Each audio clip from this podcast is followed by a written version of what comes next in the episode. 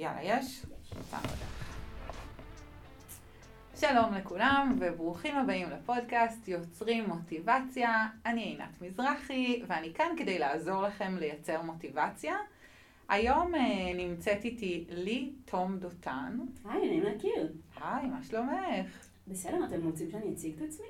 מאוד. אוקיי. אז אני חוקרת כבר 18 שנה איך טכנולוגיה משפיעה על מערכות יחסים ועל התקשורת בחיים שלנו. כשהדגש שלי במשך הרבה שנים היה על הקונספט של תקשורת רומנטית. זאת אומרת דייטים. אני גם יועצת של אחת מאפליקציות ההיכרויות הגדולות בעולם, אוקיי קיופיד, והטכנולוגיה היא דבר נפלא, והיא נותנת לנו המון המון הזדמנויות, זה לא משנה מה אנחנו עושים. אה, אם אנחנו מחפשים אהבה אם אנחנו מחפשים עבודה או כל דבר אחר, כולנו, יותר מ-90% מה, מהאוכלוסייה צפודים לטלפון הנייד שלהם ומשתמשים שעות בטלפון, וזה משפיע עלינו מאוד, על איך אנחנו מתקשרים לחיוב, אבל גם לשלילה. אז באמת את אה, מדברת פה, הזכרת את זה שאת אה, דייטולוגית. שבעצם, אה, אה, של אוקיי קיופיד, ועושה עוד דברים. אני יועצת הדייטים הרשמית של אוקיי קיופיד, כן. אז בעצם קודם כל חשוב לי להגיד למאזינים שלי, הפודקאסט מדבר על ליוצרים ולאומנים שרוצים לייצר מוטיבציה בעצם. אז מה קשור עכשיו לדבר בעצם על טכנולוגיה ועל דייטים ועל אוקיי קיופיד? אז קודם כל, בעיניי, ברגע שיש לי איזושהי אה, אה, קושי בחזית אחת, זה משפיע לי על חזיתות אחרות, אוקיי? אה, ברגע שיש לי קושי בתחום הזוגי, זה ישפיע לי קצת על העבודה שלי, על היצירה שלי, ברגע שיש לי קושי בתחום משפחתי, זה ישפיע לי, ולכן אני חושבת שזה מאוד מאוד קשור. אה, ובאמת אני אשמח קודם כל לשמוע ממך איך הגעת לזה, למה שאת עושה. אה, א', את צודקת מאוד, אני חושבת אבל שמוטיבציה... היא משהו שאנחנו צריכים, לא משנה מה אנחנו רוצים. לא משנה איזה ייעוד יש לנו בחיים, אם זה ייעוד של למצוא אהבה, אם זה ייעוד של קריירה, כל ייעוד זה משהו שאנחנו מאוד מאוד צמאים לו. עכשיו, הטכנולוגיה היא חלק מאוד מהותי מהחיים שלנו. אה, אצלי הכל התחיל לפני אה, הרבה שנים, הייתי בת 22, בדיוק סיימתי את התואר הראשון שלי אה, בעבודה סוציאלית והתחלתי לעבוד בפרויקט שנקרא פרויקט המאה. Mm-hmm. זה פרויקט מטעם המשרד למעמד האישה, שאז היה בתוך משרד ראש הממשלה, שהחליטו לקחת 100 אנשים ב-100 ערים ועיירות ויישובים ברחבי הארץ. זאת אומרת, נניח בכפר סבא 100 אנשים, בתל אביב 100 mm-hmm. אנשים, mm-hmm. ולהעביר אותם איזשהו תהליך שהוא תהליך העצמה. ולהיות אה, מנהיגות בקהילה, לפתוח דברים, לפתוח עסקים, להתקדם. ו... לעבוד עם נשים זה הדבר הכי כיפי בעולם. הבעיה היחידה שהייתה לי בעבודה עם נשים זה שהם לא גברים. חוץ מזה זה היה מושלם, כי אני תמיד בחורה שהיה לה חבר מה. מה זה חבר מה? זה לא חבר כבשה, אני לא בעד אה, ערבוב של אנשים וכבשים, כזו אני שמרנית. אמ, בתיכון היה לי חבר מהתיכון, בצבא חבר מהצבא. חבר מה. חבר מה, חבר מהאוניברסיטה, באוניברסיטה. ואז כשהשתחררתי מהאוניברסיטה פתאום מצאתי את עצמי עובדת אך ורק עם נשים. לא פתאום בת 22 ורווקה, אבוי. וישבתי עם ידיד ממש ממש טוב שלי, שבדיוק גם כן uh, סיים את התואר שלו ב- בייעוץ. והיה לו יום הולדת וישבנו במקס ברנר, ובכיתי לו, אני בת 22 ברווקה, לא יהיה לי ברירה, אני אאלץ לאמץ חתול, אבל אני אלרגית, מה אני אעשה? אולי אני אאמץ בובה של חתול, מה יקרה? ואז הוא אמר לי, תגידי, הסתומה, למה שלא תתחילי לצאת עם אנשים מהאינטרנט? ואז באותה תקופה זה לא היה כמו עכשיו, שזה מאוד מאוד נפוץ. אמרתי, סליחה, נראה לך בחורה איכותית כמוני? באינטרנט יש רק סרטים, מה פתאום? ואז הוא אמר לי, על מה את מדברת? אני יצאתי לאיזה 200 דייטים מהאינטרנט. ואז הוא נתן לי כל מיני טיפים שלא ידעתי, שהיום הם obvious, אבל נניח כמו להיפגש במקום ציבורי, אה, לבקש תמונה לפני, כל מיני דברים כאלה.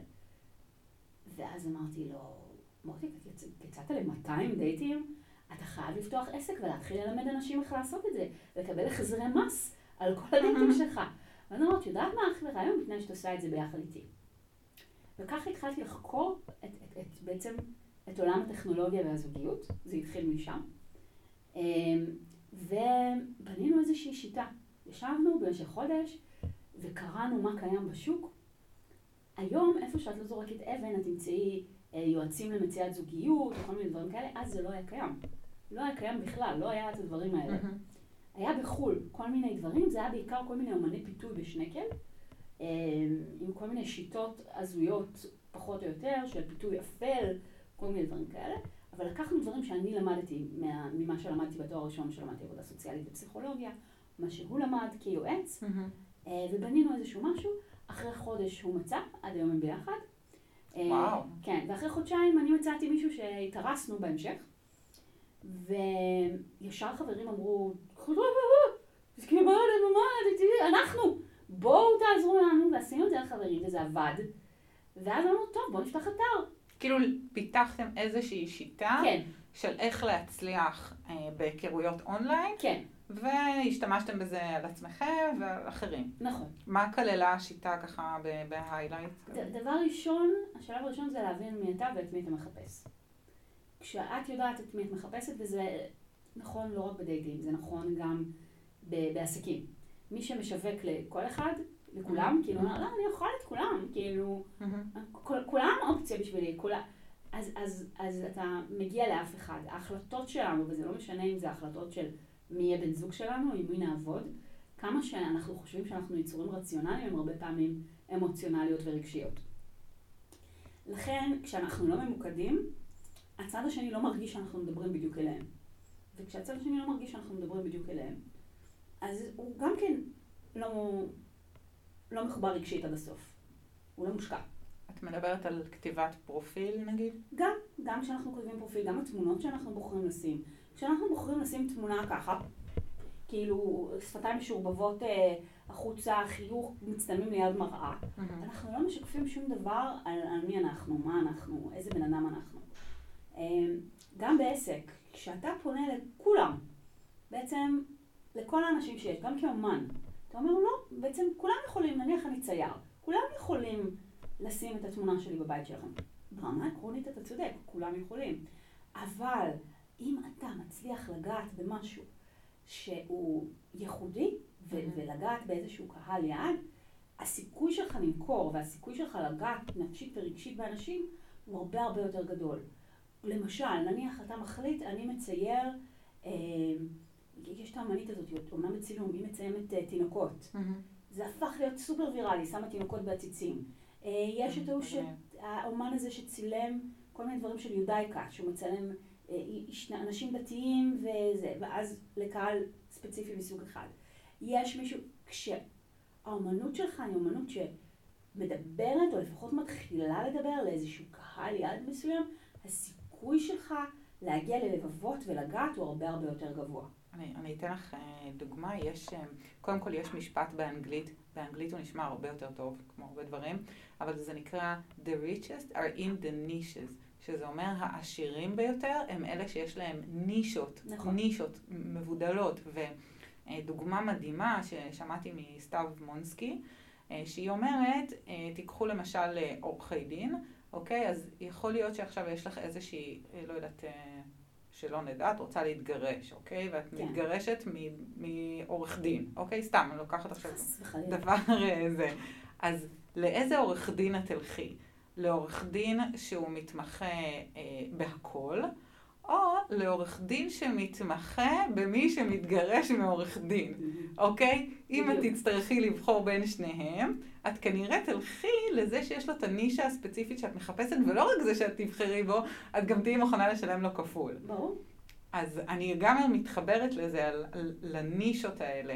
השאלה היא, איך ממירים את זה לעולם האפליקציות, כן? כי אמרת, אוקיי, אז אל תצטלמי בתמונה כזאת, כי אולי זה שאת משדר... יודעת, ל- כי יש המון דברים, כל מיני אמירות כאלה, כמו אה, אה, שאהבה יכולה לבוא מכל מקום. זה נכון, אבל אם את משתמשת בטכנולוגיה כדי למצוא אהבה, אם את מחפשת אונליין, את צריכה להיות ממוקדת. כי אם האלגוריתם של אפליקציות היכרויות לא מבין מה את מחפשת, הוא ידרג אותך בצורה נמוכה והוא יביא לך אנשים שלא רלוונטיים אלייך. אז איך הוא יכול להבין מה אני מחפשת? אם זה בכתב, זה שימוש במילות מפתח. האלגוריתם סורק את הפרופיל שלך, הוא קורא מה את כותבת, והוא ינסה למצוא לך אנשים שכתבו אותו דבר. בוא נניח, תני לי type תני לי גבר דמיוני שאת מחפשת. לא אני, אבל לא, נגיד, כן. נגיד, אה, בואי ניקח איזה חברה שלי, שהיא אוהבת לצאת עם הייטקיסטים, חנונים, מתכנתים, אה, בגילי ה-33 כזה, שרוצים חתונה וילדים, אוקיי. אוקיי? שזה, כל הדברים האלה הם לא אני לגמרי. סבבה. אבל, אבל בוא נניח, ואני לא עובדת בהייטק, נניח היא גננת, לצורך העניין. אוקיי. אבל אני יודעת שסביר להניח שגבר שעובד בהייטק, יכתוב איפשהו בפרופיל שלו שהוא עובד בהייטק. יש הרבה אוקיי. סיכויים. כי אומרים על גברים בהייטק שהם קצת כמו טבעונים, איך תדע שמישהו טבעוני, תדע אם מישהו עובד בהייטק, אל תדאגו, הם כבר. יגידו את זה. אז את- יכולה פשוט לרשום את המילה, את ההייטק. לא אני, היא. היא, אני מדברת כאילו ברמה הכללית, נניח שזה קהל. היעד שלכם. אז אתם פשוט ראש, אתם, אתם או אתם, אבל היא גננת. נכון, אז את בתור גננת רושמת, אמנם אני לא עובדת בהייטק, אבל אני מוצאת המון Mm. סיפוק בעבודה שלי. טוב. אה, אני לא יודעת לתכנת אה, אה, בוטים, אבל אני יודעת לתכנת ילדים לנגב את התחת אחריהם בשירותים. עכשיו, גם מאוד מאוד חשוב להשתמש בהומור. את מדברת, כשמדברים על מוטיבציה, לדעתי אחד הדברים שמאוד מכניסים מוטיבציה היא הומור וקלילות. כי העולם הוא לפעמים מסריח. בוא, כאילו, אני עושה פה ספוילר לאנשים. אנחנו מקליטות את, ה, את הפודקאסט הזה בתקופה שהיא תקופה מאוד לא קלה נכון. ב- במדינה שלנו. אמ, יש חדשות לא נעימות בכל העולם. חשבנו שעברנו את הקורונה ואחרי הקורונה הכל יהיה טרלילי, טרללה, לילי, יאללה. ולא, אנחנו בעולם שהוא מאוד מאוד מאוד קשה, גם מבחינה טכנולוגית, כי אנחנו חשופים 24/7, כל הזמן לחדשות רעות, לדברים רעים, כי אנשים מפרסמים גם דברים קשים. אין לכם מושג כמה בעולם כזה מישהו עם חוש הומור זה הדבר הכי סקסי בעולם. מישהו שכותב בהומור, עכשיו שוב, זה לא רק ברמה, ברמה הרומנטית הבין-אישית, ברמה הרומנטית בין-אישית, obviously. מהמם. כל המחקרים על אפליקציות מדברים על זה שהתכונה שהכי יכולה לעזור לאנשים לצאת מאפליקציות כמה שיותר מהר ולהיות הכי אטרקטיביים זה חוש הומור. אנשים שמשתמשים. בהומור באפליקציה, אם זה בתמונות שלהם, אם זה בטקסט שלהם, אם זה בהתכתבויות שלהם, הם, הם נחשבים סקסיים כי חוש הומור משדר ביטחון עצמי, אה, משדר אינטליגנציה, כי אתה לא יכול להיות מצחיק אם אתה דביל. אה, אבל גם בעסקים, כן, אתה לא יכול להיות מצחיק. יצחקו עליך, אבל, אבל אוקיי. המטרה היא לא שיצחקו עליך, המטרה היא שיצחקו איתך, או שאתה מצליח, כאילו, אני, לי, יש ממש מחקרים שלמים שמנתחים הומור. אנשים שכותבים טקסטים הומוריסטיים ומצחיקים, זה, זה, זה עבודה מאוד מאוד קשה, זה מנתחים את ההומור, בודקים מה מצחיק. יש על זה, אה, זה לא פשוט, זה לא פשוט להיות מצחיק. כמו שאומרים, זה לא פשוט להיות פשוט. אה, כמו שגוגל אומרת שאחד הדברים, גם גוגל וגם אה, אפל, הם חברות שמדברים על זה שמה שמושך אצלם זה דווקא הריק. דווקא בגלל שדברים מעוצבים בצורה שיש הרבה נקי, לבן, ריק, זה הדבר שהכי הכי מושך. כך מסובך לעצב. ריק, ושזה, ושמשהו נראה כאילו... את מבינה למה אני שזה מתכוונת? נראה טוב. שזה כן. נראה, שזה נראה טוב דווקא כי זה לא מינימלי, צפוף כן. ומינימלי. זה, אז אומרים, זה לא פשוט להיות פשוט, אז זה גם לא פשוט להיות מצחיק. יש חשיבה מעבר. להצחקה. עכשיו, גם בעסקים, שזה נשמע כאילו, אני אומרת, "אה, זה מוזר, אבל גם בעסקים אנשים מאוד נמשכים, אנשים מאוד אוהבים לעבוד עם אנשים שמשדרים הומור וקלילות וזרימה. ובמיוחד אם, אם אתה אומן. אומן, המטרה שלו זה לייצר רגש.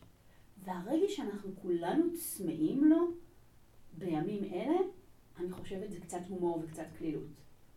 ו- ומי שיצליח להביא את זה לדיבור שלו, לאמנות שלו, לדעתי יטוס. את מדברת, ואני חושבת על המון דברים, אבל פתאום דווקא עולה לי תקופת הקורונה שהזכרת, והטיק טוק.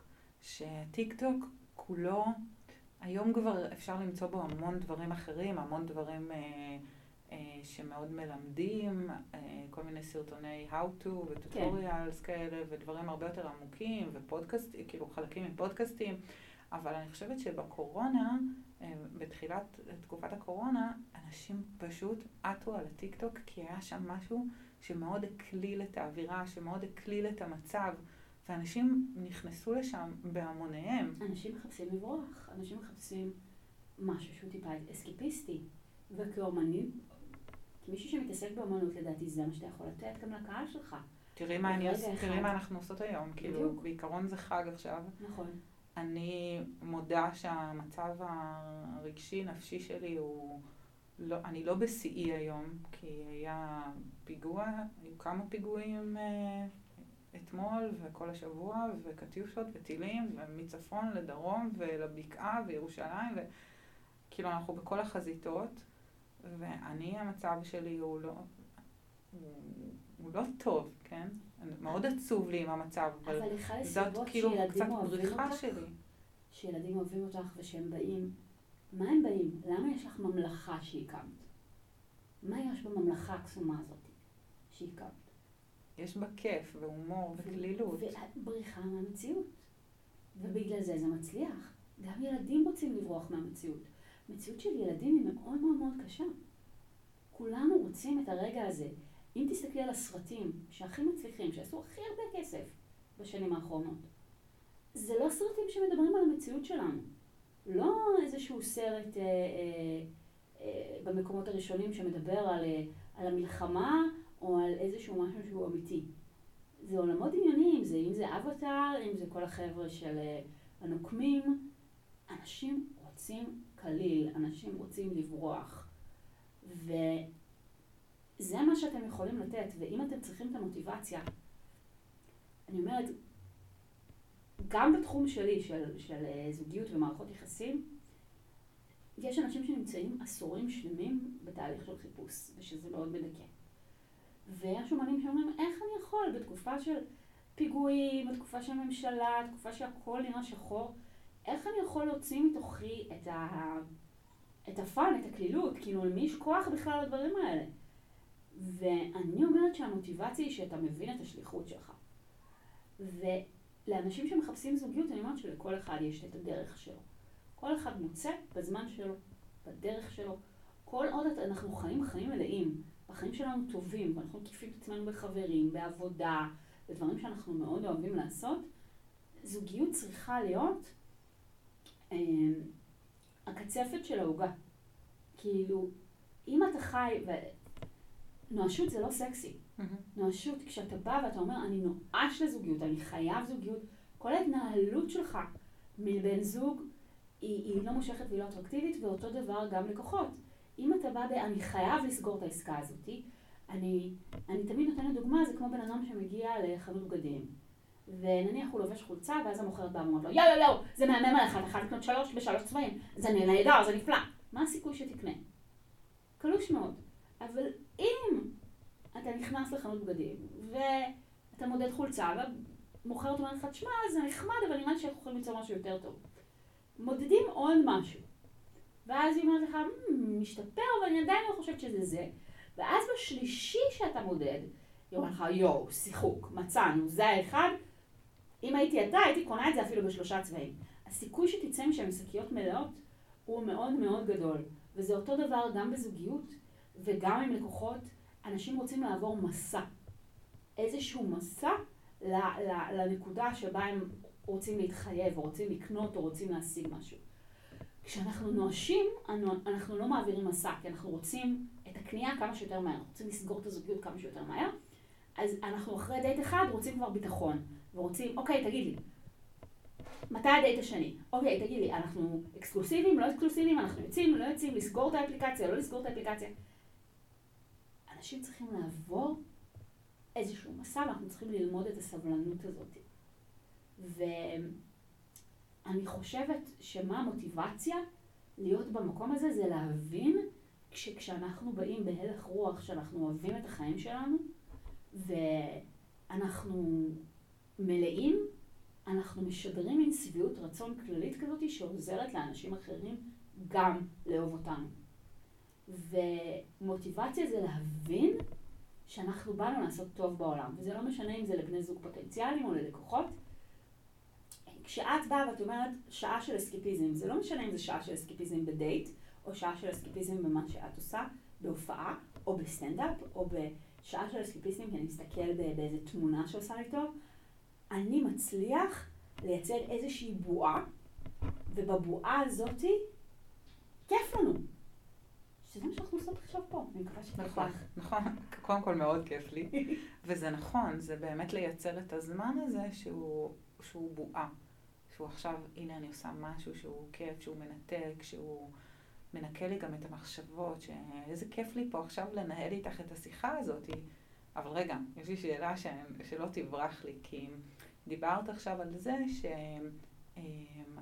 שכשאנחנו נפגשים, כן, נגיד אה, לדייט, אז הצד השני, הוא, הוא, רואה, הוא רואה שאנחנו לא נואשים כי יש לנו את החיים שלנו ויש לנו את הדברים שלנו. אז אני דווקא שואלת, מה קורה כשזה הקיצון השני? כש... שיש לנו יותר מדי את החיים שלנו ויש לנו יותר מדי עיסוקים, כאילו... צריך לפנות לזה זמן, כמו שמפנים זמן לכל דבר שחשוב לנו. אם את רוצה ספורט... זה עניין של מה שאתה משדר, כי כשיש הרבה דברים ויש הרבה עיסוקים, או למשל אם ממקבלים ויוצאים עם כמה במקביל, מהמם. אז איך אתה שומר על המוטיבציה? כאילו, אני מבינה מה אני אומרת? כן. גם אם מגבילים, דרך אגב, לא כל דבר שעושים צריך לשתף. גם אם אתם הולכים לרעיון עבודה, לא חייבים להגיד למראיינת, רק שתדעי שאני מתראיינת בעוד מקומות, או גם אם באים ללקוח, רק שתדע שיש לי עוד לקוחות. אנשים אוהבים להרגיש שמתרכזים בהם, ש, שרואים אותם, שרואים את המיוחדות שלהם. אחד הדברים שאומרים על הרבה נשיאים של ארה"ב שהם מאוד פופולריים זה שהם גרמו לכל אדם שהם פגשו, אומרים שגם קלינטון, גם ברק אובמה וגם אצלנו כל מיני מנהיגים גרמו לבן אדם, לכל אדם שהם מדברים איתו להרגיש כאילו האדם היחידי בחדר. וכאילו מה שהוא אומר זה הדבר הכי מעניין. כשאתה נותן לבן אדם השני את התחושה ש-you're the only one, וזה לא משנה אם אתה לא the only one או לא, אבל כשאנחנו ביחד בבועה, זה כל מה שיש, וזה כל מה שמעניין אותי, ואתה נותן את החוויה הזאתי, של אני כאן איתך במאה אחוז, למה כולם מלא על מלא על מלא על מלא מדברים? כי אנשים רוצים, יש תחושה של חוסר מחויבות, שכל אחד, הטכנולוגיה גרמה לזה שיש לנו הרבה אופציות כל הזמן, ולא משנה במה, אם זה בזוגיות ואם זה בכל דבר אחר. ו... אנשים צמאים להרגשה שרואים אותם, ששמים לב אליהם. ואם את נותנת למישהו את ההרגשה הזאת שאני רואה אותך, אני מסתכלת עליך ואני רואה אותך, ואני, כשאנחנו ביחד, אני רק איתך, ואני מרוכזת בך כי, אתה, כי זה חשוב לי, כי זה מעניין אותי, זה ממכר, זו הרגשה ממכרת בעולם שהכל אינסטנט, ועולם של חד"פ, חד"פ חד, חד פעמי. אמ, להצליח לייצר תחושה של, של אה, אני איתך במסע הזה ויש לי סבלנות וזה באמת מעניין ומסקרן אותי, זו תחושה שמייצרת חיבור. זה, זה עושה שכל? כן. כן, גם לי זה מעלה מחשבות של מונוגמיה, שאני לא סתם, מאוד מאוד חשוב לי העניין הזה, שגם אם בחוץ יש איזה טרנד עכשיו, כל מיני דברים של המונוגמיה, וכאילו מבחינתי זה אחד על אחד, זה, וזה תמיד יהיה. גם אנשים שהם המונוגמים, בתוך הזוגיות שלהם, הם נותנים אחד לשני את התחושה שבאותו רגע אני רק איתך. אחר כך אני אהיה אולי עם עוד מישהו, אבל, אבל באותו רגע, לא סתם יש להם ראשי ומשני. הם מנהלים מערכת יחסים, הם פשוט אומרים, אני יכול לנהל מערכת יחסים שמישהו חשוב לי עם יותר מבן אדם אחד. אני מאוד, בא, אני טיפוס מונוגמי, אבל אני לא פוסלת, אם מישהו יש לו את היכולת לעשות את זה ולנהל כמה מערכות יחסים משמעותיות במקביל, בהצלחה שיהיה לו כל עוד כשאתה עם הבן אדם, כשאתה איתו, אתה נותן לו את ההרגשה שנכון לעכשיו, כשאנחנו ביחד, יצרנו לנו את הבועה הזאת של שלי ושלך. אני חושבת שזה גם חוויית לקוח. כי אם לקוח מרגיש תוך כדי שאתה מתקשר עם עוד לקוחות, מדבר עם עוד לקוחות, כאילו לכאורה אתה מייצר אולי רושם של כמה עסוק אני. אבל זה לא מה שמעניין אותך כלקוח פוטנציאלי, אתה רוצה להרגיש שאתה היחיד. סתם, אפילו אם זה לאירוע יום הולדת ואתה אה, ליצן, לצורך העניין. גם אם תגיד, הייתי ביום הולדת הזאתי, אצל החברה הזאתי, וביום הולדת הזאתי, אתה רוצה שיבוא ויגיד, מי הילד שלך? מה הוא אוהב? מה מעניין אותו?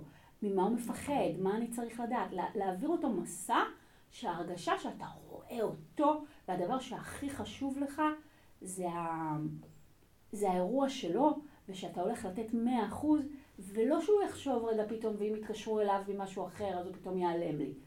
אנשים צמאים לזה, לתחושה שרואים אותם. נכון, אני מרגישה את זה גם במופע שלי, כשאני מזמינה ילדים לבמה, אז לא תמיד אה, הרבה ידיים מורמות, כן, זה מאוד תלוי מה כמות הילדים, הרבה פעמים זה מדבק דווקא.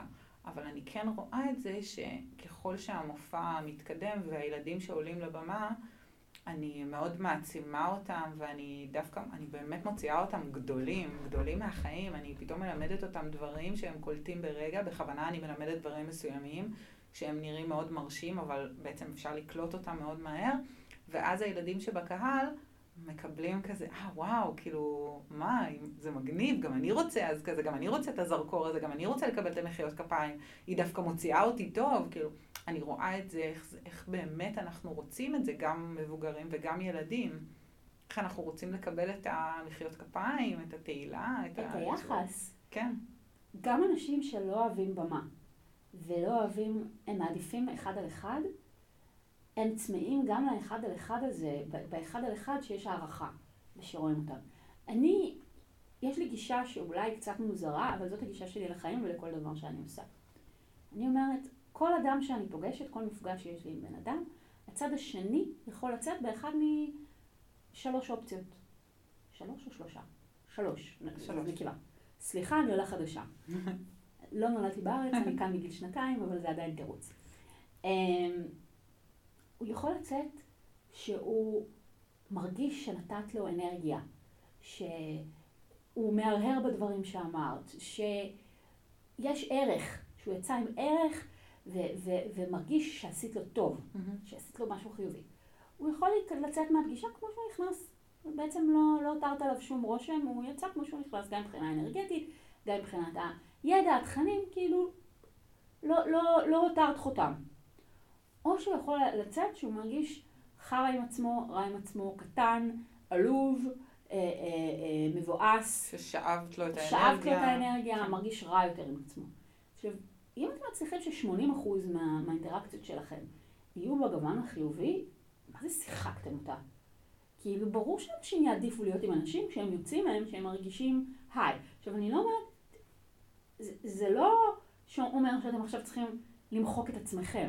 להפך, כל המחקרים מדברים שלמשל, את יודעת מה הדרך הכי טובה אה, לצאת מדיכאון? Mm. להתנדב. וואלה. כן.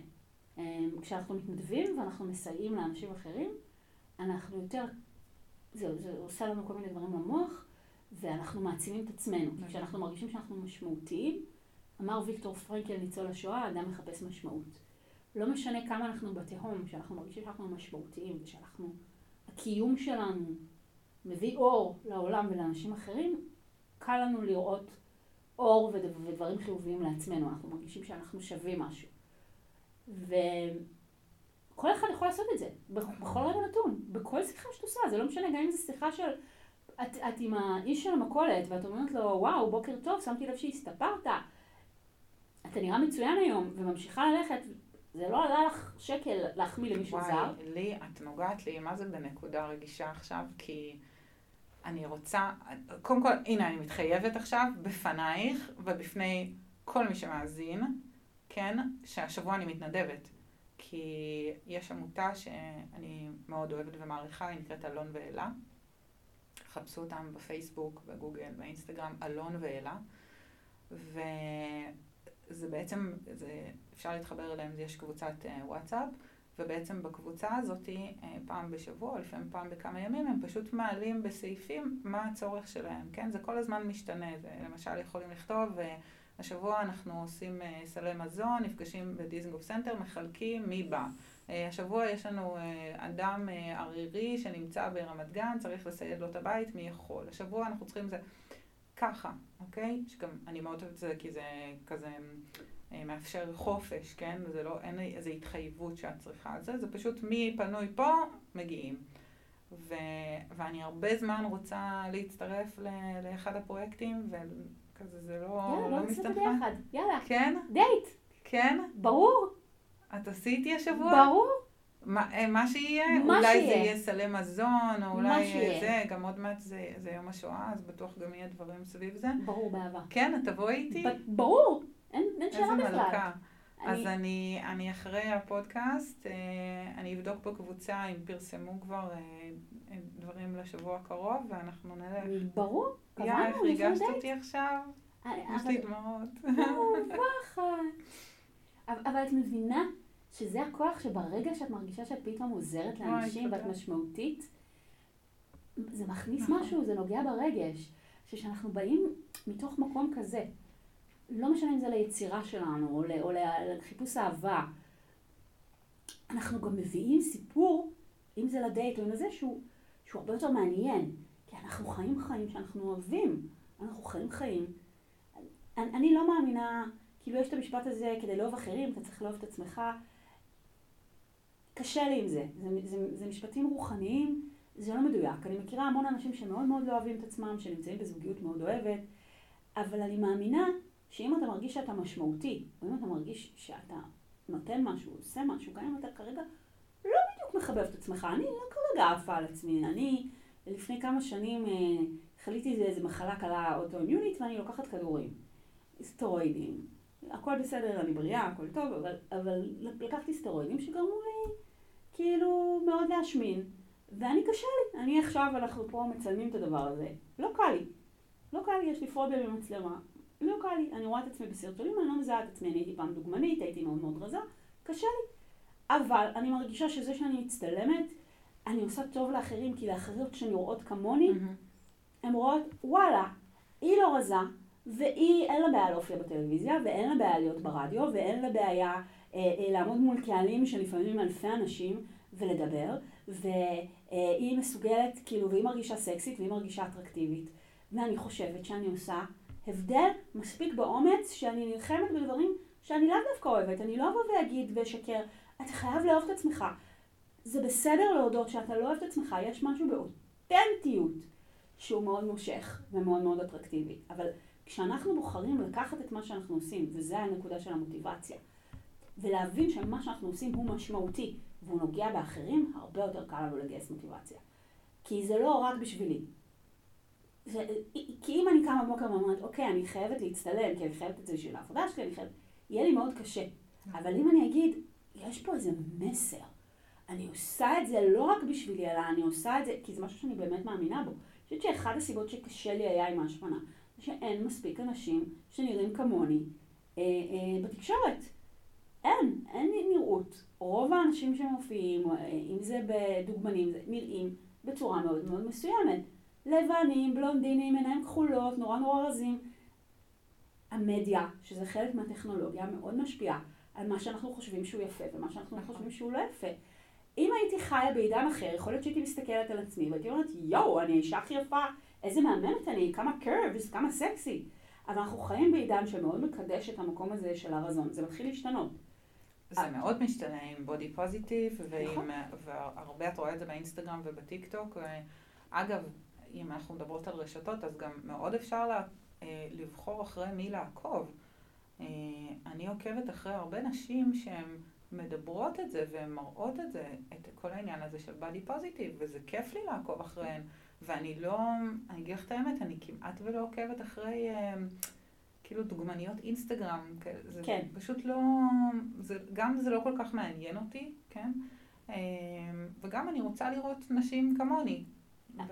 זה מה שאני אומרת, האקט של להחליט לשים את עצמך מול קהל, גם אם את לא עומדת בסטנדרטים, גם אם את לא נראית כמו ש... יש בו אקט מעצים לכשעצמו, לא רק לעצמך. כשאת מבינה שמה שאת עושה, זה מה שאת עושה. אני קראתי בסופה שהתפרסמה עליך כתבה אה, מדהימה, שבה מישהי באה ואמרה לך, אה, כפרה עלייך, את לא יכולה ללבוש אה, בגד גוף. וזה שאת מופיעה בבגד גוף, ואת אומרת לה, גברת, הנה אני מופיעה בבגד גוף, ואני סוגרת מול קהלים של מאות, ואנשים יושבים ורק מחכים לבוא להופעות שלי, ואני באה עם אימא של הבגד גוף. זה נותן המון כוח גם לילדות שצופות בך. ולהגיד, אף אחד אחר לא יגיד לי מה אני יכולה ולא. ואני לא עושה את זה רק בשביל עצמי, את לא עושה את זה רק בשבילך, כדי, הנה אני יכולה, הנה תראי אותי. אלא, אלא יש עוצמה ומוטיבציה בזה שדווקא שילדות ילמדו ויראו שאין קשר, שאני יכולה לאהוב את הגוף שלי ולהסתובב עם הגוף שלי, גם אם אני לא בדיוק בדיוק בסטנדרטים כן. של הרזון המוחלט. בול. ותגידי לי את, בתור מי שעושה את זה, האם זה נותן לך מוטיבציה? בטח שזה נותן לי מוטיבציה, וזה גם נותן לי את, ה... את הדרייב הזה של לא להפסיק.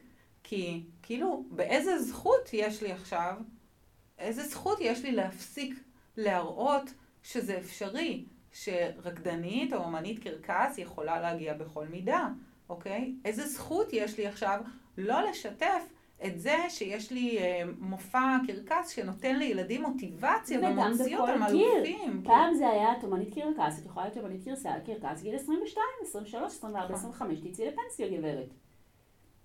אבל, אבל דווקא זה שזה בכל גיל, בכל גוף, בכל... זה מדהים, זה מדהים, את נוגעת בנפשות. יש לי שאלה אה, בנוגע למוטיבציה באמת אה, לאפליקציות. יש הרבה אנשים שאומרים, אה, לא, אני מחקתי, יש משפטים כאלה שאני שומעת, מחקתי את כל האפליקציות, זה לא בשבילי, אני לא מכירה יותר באפליקציות, אני לא מכיר יותר באפליקציות, אני, אני אתאמץ ואני אעשה את זה ואני אמצא לי פנים מול פנים, למרות שבעיניי להכיר באפליקציות זה אחד הדברים הכי יעילים שיש, כי אני יכולה לרשום שם את כל הדברים שאני, את כל הדברים שאני חושבת שמתאימים לי, וזהו, ולסנן כזה מראש מה מתאים ומה לא, ולשים את הדברים על השולחן מההתחלה, מאשר שמישהו פונה אליי בבית קפה או בבר או ברחוב או לא יודעת מה, ואז אין לי מושג כמה יש לנו במשותף, ואני מרגישה פשוט בתור בן אדם משימתי, עשית סגנונות תקשורת אתמול, לא? אז אני בן אדם משימתי. אה, בתור בן אדם משימתי, זה הרבה יותר קל לי לשים את הדברים על השולחן, לבדוק מה הצד השני ולראות בכלל אם זה זה. אבל הרבה אנשים אומרים, אני, זה לא בשבילי, אין לי שום זה. איך את כן, זאת אומרת, אני לא רואה אותך בכובע של מנסה לשכנע אנשים, אבל איך את כן מנסה להסביר? אחד, זה לא מתאים לכולם. אני לגמרי סבבה, אם אתם לא רוצים להשתמש, אפליקציה היא כלי. זה פה להגיד לאנשים, אני לא רוצה לנהוג. אוקיי. Okay. כלי רכב מאוד יכול לעזור לך, כלי רכב יכול להביא אותך מהר יותר מכל מקום, אבל יש בן אדם שבא ואומר, תשמעי, אני לא רוצה לנהוג. לחפש חניה עושה לי סטרס, אה, לעמוד בפקקים עושה לי סטרס, אני מעדיף לנסוע במוניות או לנסוע בתחבורה ציבורית, לא רוצה. ומי שאומר לך, אני כן רוצה לנסוע ברכב, אני כן רוצה לנהוג, אבל תעזרי לי איך להתמודד טוב יותר עם החנייה, עם הכביש. סבבה, פה אני יכולה לעזור. אוקיי. לגמרי, מישהו לא יודע איך להשתמש בטכנולוגיה. אם אתה לא משתמש בטכנולוגיה, אם אתה חרא של נהג ונוהג, לא פלא שקשה לך, אם כל הזמן מצפצפים לך, mm-hmm. אם אתה לא מצליח לחנות ואתה לוקח לך חצי שעה כל חנייה כדי להיכנס כי אתה לא יודע, ברור שיהיה לך קשה. אז קח שיעור שילמד אותך איך להשתמש ברכב שלך. אתה לא יודע להשתמש באפליקציות? כולם מוזמנים, דברו איתי. יש דרכים להפוך את האפליקציות ליותר יעילות. אם הפרופיל שלך לא מפוקס, זאת אומרת, את אומרת, כל מי שיבוא, אני, זה שגורל, גורל, אז את תקבלי אנשים לא רלוונטיים. אז תני לי את הדרכים, תני לי איזה כמה תובנות או כמה טיפים באמת. שאת אומרת, תשמעו, תעשו את הדברים האלה באפליקציות, יהיה לכם הרבה יותר קל, הרבה יותר זורם, וכבר אמרנו שהצלחות זה okay. אוקיי. מנוע לעוד אז מוטיבציה. בואי נסכם את מה שכבר אמרנו, דיברנו על זה. אוקיי. Okay. אז אחד, זה לדעת מי קהל היעד שלך, או שלך, למי את מדברת, מי את רוצה. ואז שתיים, להשתמש במילות מפתח. שמתאימות לקהל היעד. שלוש, לעשות תמונות שמתאימות לקהל היעד. ארבע, להשתמש כמה שיותר בהומור וקלילות. את יכולה להסביר את התמונות? בוא נניח שאת מחפשת גבר ספורטיבי, אז את תשימי תמונות שלך עושה מה? אוקיי, ספורט. ספורט. הבנתי. את מחפשת אה, גבר שאוהב לצאת לברים, תשימי תמונה שלך מה? אוקיי, הבנתי. בבר את רוצה מישהו שאוהב אה, טיולים בחו"ל, שמה תמונות שלך מטיילת בחו"ל. את רוצה גבר שאוהב לקרוא, את שמה תמונה שלך קוראת ספר. שהתמונות גם כן יהיו בהלימה עם הטקסט שלך? כן. תמונה אחת... ממה שאת ומה שאת מחפשת. אה, אה, לא סתם אומרים תמונה אחת שווה אלף מילים. תסתכלו על התמונה שלכם ותגידו כמה מילים התמונה שלכם אומרת. אם התמונה שלכם זה סתם סלפי כזה מול המראה, אה, היא לא אומרת שלוש מילים. אתם רוצים שתמונה, במיוחד באפליקציית היכרויות, תספר עליכם איזשהו סוג של סיפור, זה לא לינקדין. בלינקדין המטרה היא לראות רק שאתה בן אדם אמיתי ושאתה כאילו מעונב. אבל, אבל אם אתה באפליקציית היכרויות, התמונה צריכה לספר משהו על הפרסונליטי שלך, על האופי שלך, מי אתה, מה אתה, מה התחביבים שלך. אנשים, אתה רוצה שאנשים יעצרו על התמונה. אמ, בשביל זה צריך להבין איך האלגוריתם עובד, כדי שיביאו לך עוד ועוד אנשים. זה גם מאוד חשוב על מי אתה עושה לייק. ברגע שעשית לייק על מישהו, האלגוריתם ינסה להביא לך עוד מאותו סגנון. עכשיו, עוד שזה עוד סגנון... תובנה בעצם, אחרי כן. התמונות וחוש הומור וקלילות, זה כן. לגרום לאלגוריתם לעבוד בשבילך. בשבילכם, בדיוק. באמצעות הלייקים שאתה עושה. באמצעות הלייקים, אם אתה עושה לייקים נניח על אנשים שלא כתוב להם כלום בפרופיל, רק כי התמונה מאוד יפה, יראו לכם עוד אנשים שנראים הרבה פחות טוב, כשגם להם כתוב כלום בפרופיל, אז מה עשיתם?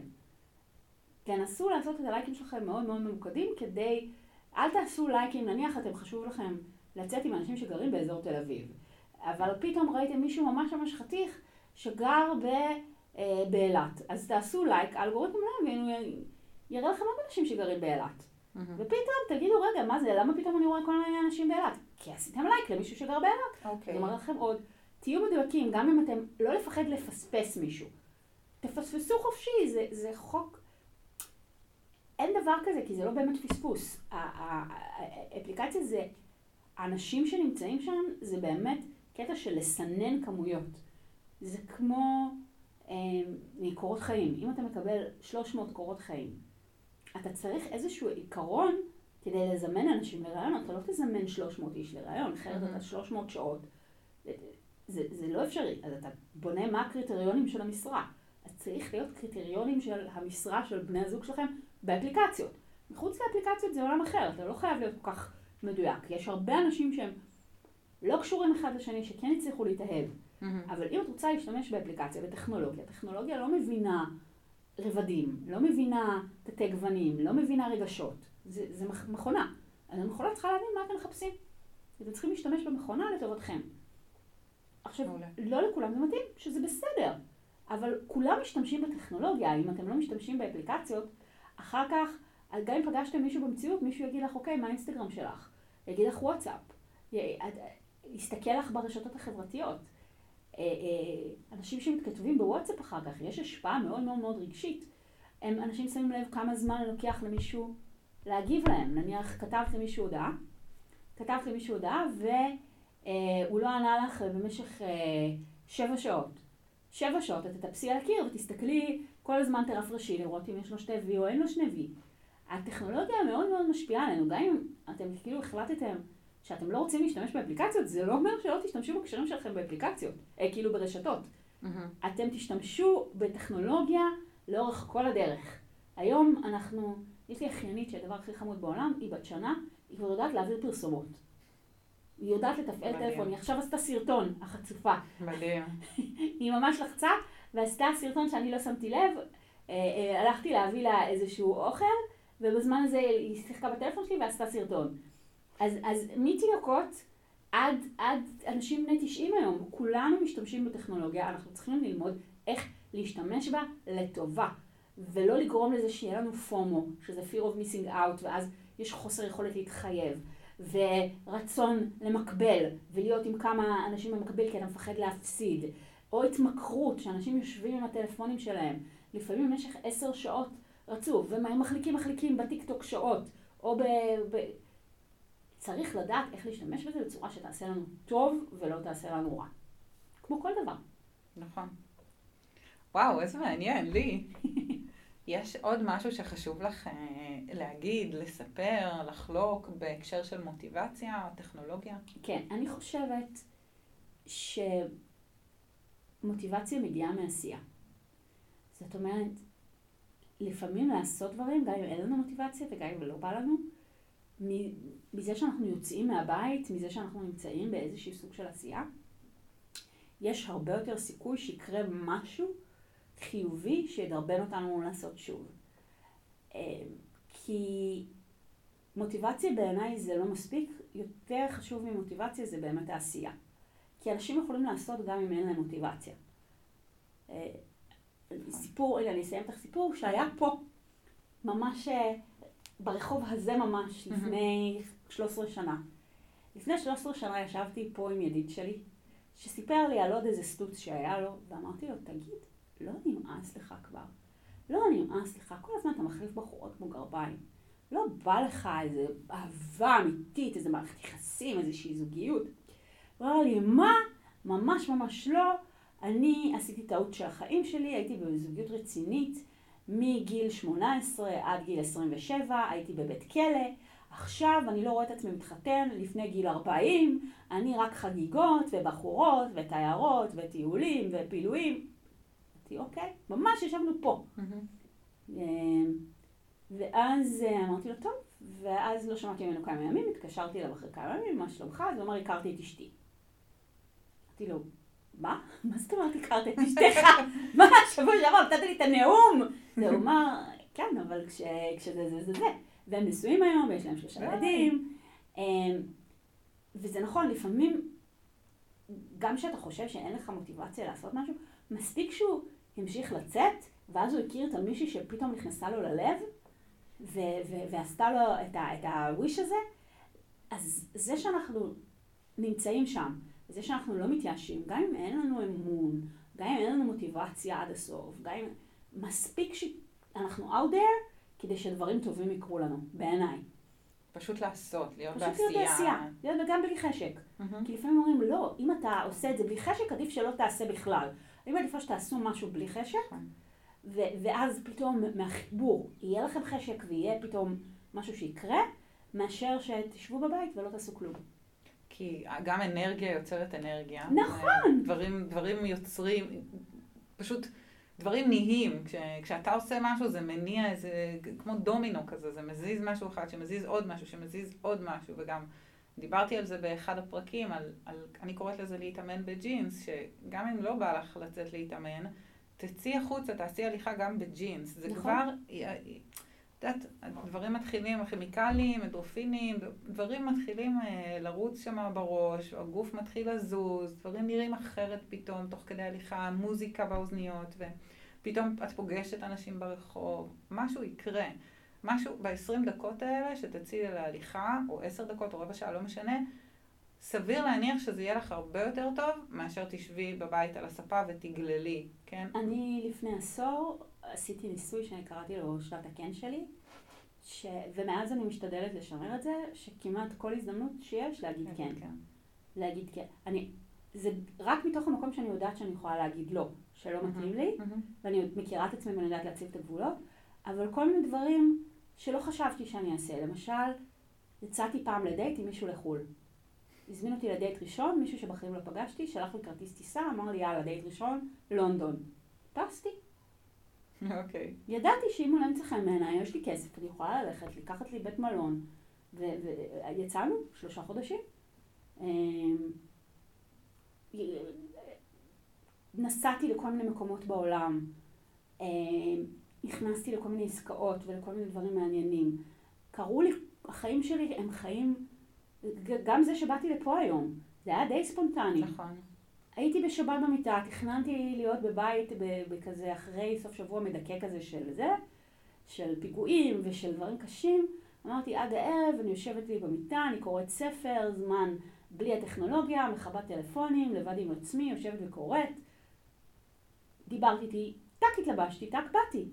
כי לפעמים אנחנו צריכים את, ה, את הפוש הזה, את המספיק שאנחנו אומרים כן לחיים, אז החיים אומרים לנו, אה, אמרת כן, נגיד כן גם לך.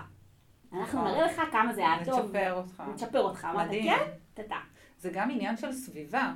כשאנחנו מקיפים את עצמנו באנשים שהם אה, כמונו, שחושבים כמונו, שהם, אה, שאנחנו חולקים איתם את אותם הערכים האלה של אנרגיה ושל מוטיבציה ושל התפתחות אישית, כן? אז איזה מגניב, כי אני ידעתי שכשאני אפנה אלייך היום, שגם אני הייתי בבאסה היום, ולא היה בא לי לצאת, ולא היה בא לי ללכת לים, ולא היה בא לי כלום, באמת, אני כל כך, המצב כל כך מדכא אותי. והלכתי לחדר כושר כדי שזה ככה ייתן לי, להזיז את הגלגל הזה של האנרגיה. בוסט של אנדרופינים. כן, ואז הייתי שם והתכתבנו, אמרתי לך, אה, לי, בא לך לבוא, בואי נקליט היום כבר, הרבה זמן רצינו להקליט פרק ולא יצא, וזה, רוצה? וגם זה עניין של אה, רווקות, כן? שימי שבת אין להם ילדים, או אין להם דברים על הראש וזה, הן די פנויות ויכולות להיות גם ספונטניות.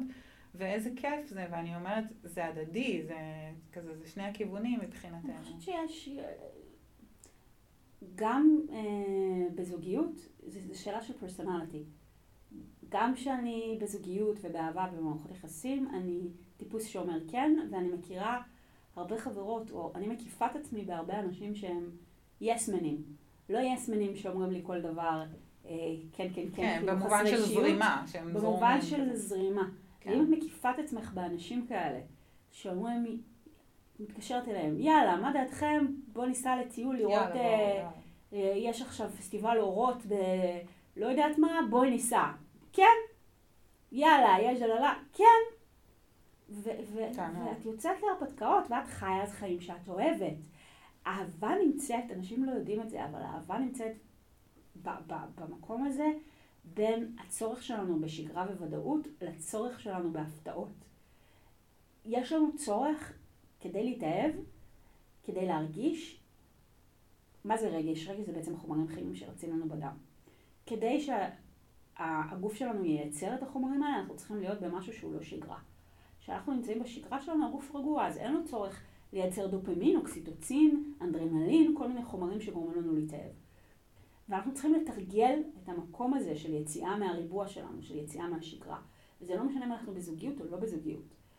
כדי להישאר בזוגיות ולהיות מאוהבים, כי אחת הבעיות הכי קשות של הרבה זוגות היום, במיוחד בעידן הטכנולוגי, זה שהם מאבדים את הכימיה, מאבדים את המשיכה, הם חיים חיים של שגרה.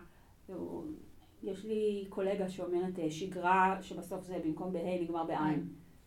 שה, שהשגרה היא מקור כל רע. ואנחנו צריכים לתרגל את זה, אנחנו צריכים להיות מאומנים בלהגיד כן לחיים. כן, כן, אני, אני, אני באה, כן, אני יוצאת, כן, אני זה, כי התלהבות היא מדבקת, היא נכון. מביאה עוד התלהבות. נכון. איך שאמרת את הכן הזה, ישר נדלקתי גם כן, נכון? זה נכון, מדבק. וזה החיים שאנחנו רוצים לחיות, אנחנו רוצים לחיות חיים מלאי התלהבות, מלאי, מלאי אתגר, מלאי כיף, ודברים יכולים לקרות לנו רק אם אנחנו מתייחסים לחיים כעל הרפתקה, שאנחנו אומרים לה כן, כן זו מילה חיובית. ואנחנו חיים בעולם שבו יותר מדי אנשים התרגלו להגיד כל הזמן, למה לא? כל הזמן תנסו לתרגל את עצמכם ולהגיד, אוקיי, למה כן? למה כן אני עכשיו אצא ב-. בלילה? למה כן? מתי פעם אחרונה ראיתם זריחה? אתם יודעים, זה בחינם, יש דברים מהממים שבחינם. שימו מתישהו שעון מעורר לחמש בבוקר, ולכו לראות זריחה באיזה הר. כאילו זה בחינם, וזה הרפתקה, וזה משהו שתזכרו כל החיים. על הפעם ההיא שעשיתם פיקניק בחמש בבוקר. מתי פעם אחרונה, לא יודעת מה, הלכתם ו- וטיילתם ליד אגם. ת- תעשו לעצמכם כל מיני דברים שיביאו לכם את האנרגיה ואת המוטיבציה כדי לעשות דברים אחרים שהם כן יותר שגרה. כדי שתוכלו ליהנות מהשגרה שלכם במרכאות, חייבים להיות גם רגעים שהם לא שגרה. שפחות, כן. לי, תודה רבה כיף, לך. נכון? מאוד, באמת היה כיף. איפה אפשר למצוא אותך? אמ, אני ליטום דותן היחידה בכל העולם. אין, אין כמוני, ליטרלי עשיתי גוגל מלא פעמים, שחס וחלילה לא זה. אבל אז פשוט אה, ברשתות החברתיות, יש לי אתר, אה, ליטום דותן, דברו איתי. אני בן אדם נורא נחמד, נכון? מאוד, מאוד. גם יפהפייה, אתם תראו לבד, אנחנו נשים פה תמונה וגם לינקים. אה, לי, תודה רבה לך. תודה רבה לך, אהובה. לעונג. אני שמחה שהכרתי אותך, הכרנו דרך החממה. ממליצה בחום, החממה היא life changing, איזה כיף. לגמרי. אה, זהו. תגידו כן לחממה. זה טוב, זה יכול להיות סלוגן שלי. אה, ולכם, אם אה, נהניתם מהפרק, אז אה, קודם כל אני אשמח, אנחנו נשמח, שתשתפו, שתעשו איזה צילום מסך שאתם מאזינים, שתשימו בסטורי, שתתייגו אותנו. זה תמיד עוזר, ככה בס- בספוטיפיי, באפל, בעצם זאת הדרך להתקדם ככל שמאזינים לנו יותר ומדרגים את ה- את הפודקאסט, זאת הדרך להתקדם, אז אה, אנחנו ממש אה, נשמח. ותודה רבה, ושיהיה שבוע נעים. ושקט, אמן, אמן. אמן ואמן. תודה לי. תודה לך. וואו, מהממת. מהממת.